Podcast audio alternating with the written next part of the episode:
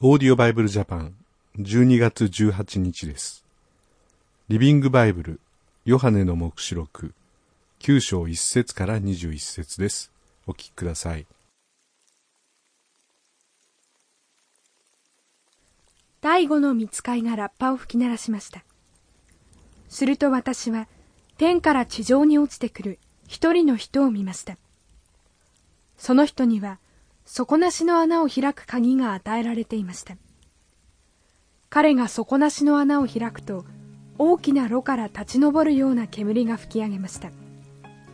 そのため太陽も空も黒ずんでしまいました。すると煙の中からイナゴが飛び出し地上を駆け巡りました。そのイナゴにはサソリのように人を刺す力が与えられていました。イナゴは草や木には見向きもしないでただ額に神様の印のない人々にだけ害を加えよと命令されていたのです。しかし人間を殺すことは禁じられただサソリに刺されたと同じ激しい痛みで苦しめることが5ヶ月間だけ許されていました。その間人々は苦しさのあまり自殺を図りますがどうしても死にきれません。どんなに死にたいと願っても死は逃げていくのです。このイナゴはまるで戦闘の構えが整った馬のような姿をしていました。頭には金の冠をかぶり顔は人間そっくりでした。毛は女の髪のように長く鋭いライオンのような歯をむき出していました。また鉄製の胸当てのようなものをつけその羽音は戦場になだれ込む戦車隊の響きを思わせました。またサソリのように鋭く刺す王には5ヶ月の間人々を激痛で苦しめる力がありました。彼らの王は底なし穴の支配者でその名をヘブル語でアバドン破壊。ギリシア語でアポリオン破壊者と呼ばれていました。第一の災いは過ぎ去りました。しかしあと2つの災いが待っているのです。第6の見つかいがラッパを吹き鳴らしました。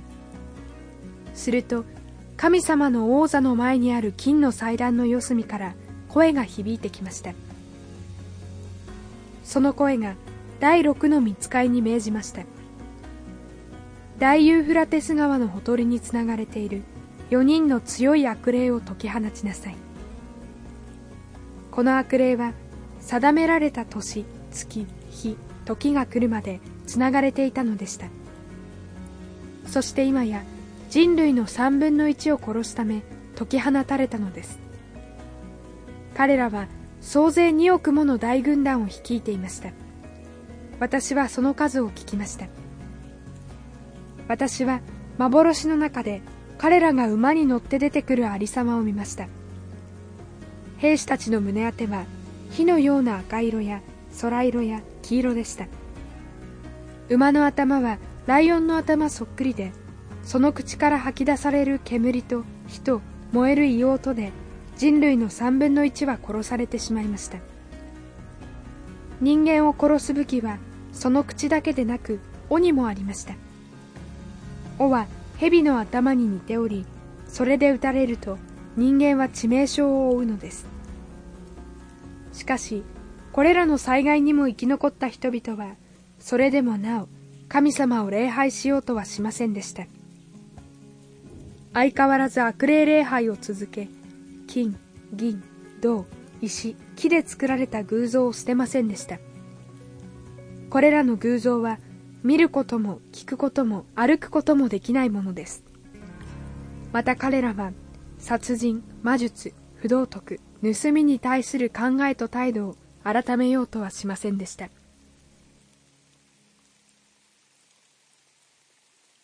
こでは第五のラッパーが響く中でイナゴの大群、まあ、それもなんだか軍隊のような奇妙なイナゴの大群がやってきます。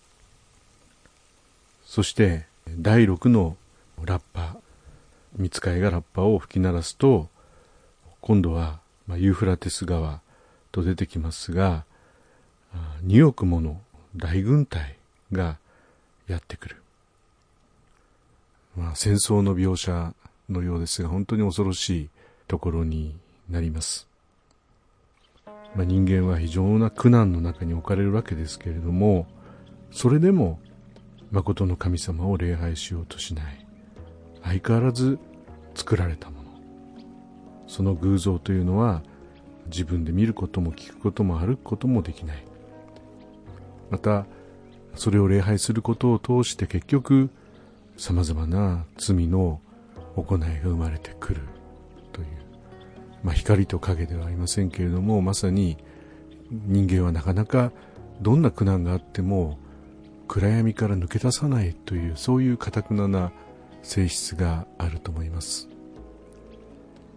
今クリスマスを待ち望んでいる時期ですけれどもこの暗闇のようにイエス様が誠の光として来ようとしてくださっていた、まあ、その神様の救いの恵みの輝きというものを人間の闇を見るときにかえって私たちは素晴らしいものとして知ることができると思います。